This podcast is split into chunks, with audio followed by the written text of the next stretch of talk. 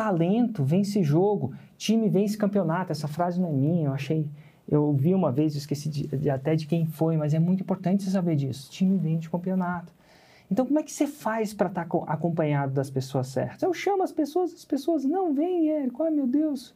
E aqui eu vou te dar dicas para você fazer convites poderosos, para envolver pessoas no seu projeto. E, e, ó, empreendedorismo, quer que seja digital no 6 em 7, envolve, envolve convidar, envolve envolver. Essa é a parte do empreendedorismo. Você não faz a maioria das coisas, muita coisa sozinho, não. Ou não vai muito longe se você fizer sozinho. Então aqui eu vou te dar algumas dicas de como envolver as pessoas. Não basta o convite ser importante.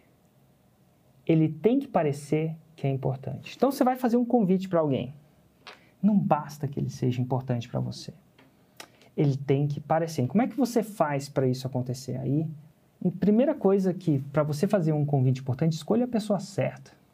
Quem que você acha que devia estar nesse projeto com você? Quem que você acha que devia aprender a fazer um 6 e 7 com você? Quem que você acha que se aprender esses princípios e a teoria vai fazer com, seu, com que o seu é, projeto vai para frente? Isso é importante. Escolha a pessoa certa. Escolha as pessoas certas para fazer o convite. Escolha o local certo para fazer o convite. E principalmente, a hora certa para fazer um convite. Às vezes a gente vai fazer um convite importante. Vamos supor que você quer convidar a sua esposa ou seu marido. Enquanto ele está fazendo alguma coisa e você fala de uma hora, oi, ele tá na, ela, vamos supor que sua esposa está cozinhando a comida das crianças. Oi, ela está preocupada em alimentar duas crianças que, sei lá, vão começar a chorar, vão começar a reclamar se não tiver comida. Se fosse um convite importante, você não estava fazendo esse convite naquele local e naquela hora.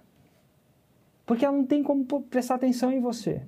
Então, o jeito certo é chegar para sua esposa ou para o seu marido e falar o seguinte: cara, eu tenho uma conversa séria com você.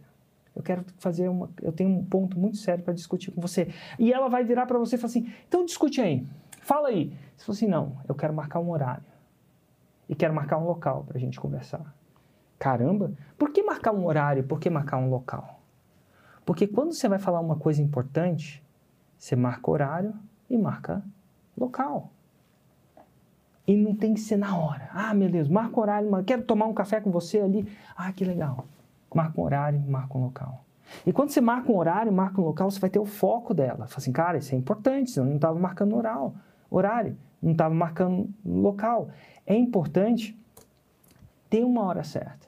E geralmente eu gosto de marcar esse horário local para aqueles convites que são importantes para mim, né? Seja um call, seja um café. E, e, nunca no mesmo dia. Eu sempre deixo a pessoa dormindo pensando, cara, o que, que será que ele quer me perguntar? Então eu marco horário, marco local.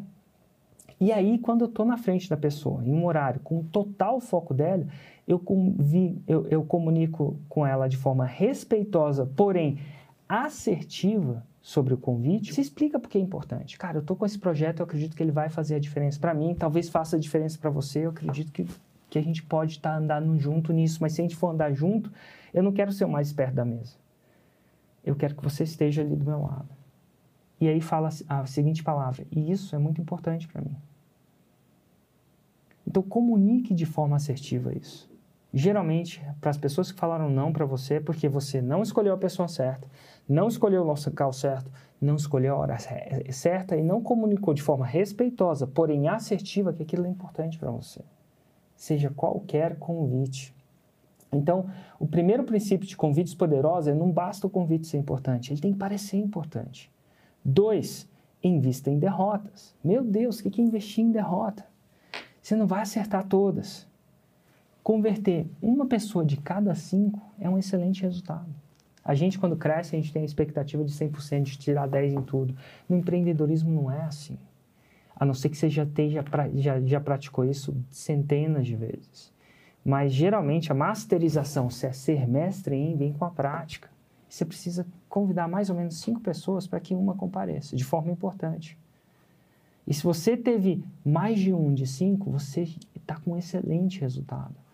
E a outra coisa que você pode fazer para fazer convites poderosos é também pescar em redes. Pescar com rede, né? Às vezes você pode pescar com a vara, onde você vai direto na pessoa que você quer que esteja naquele projeto com você, ou você vai com rede. O que é rede? Bota aí um convite no grupo de WhatsApp. Ó, oh, cara, eu acho que esse negócio é muito legal. E a ideia, qual que é melhor? Pescar de rede ou pescar de vara? Nesse caso, para as pessoas que são muito importantes na sua vida, você pesca de vara, você vai direto nelas, porque elas são muito importantes.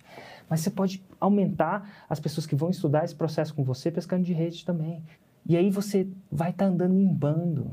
Não importa o quão inteligente você seja, você nunca vai ser mais inteligente que a soma das inteligências das pessoas que estão ao seu lado.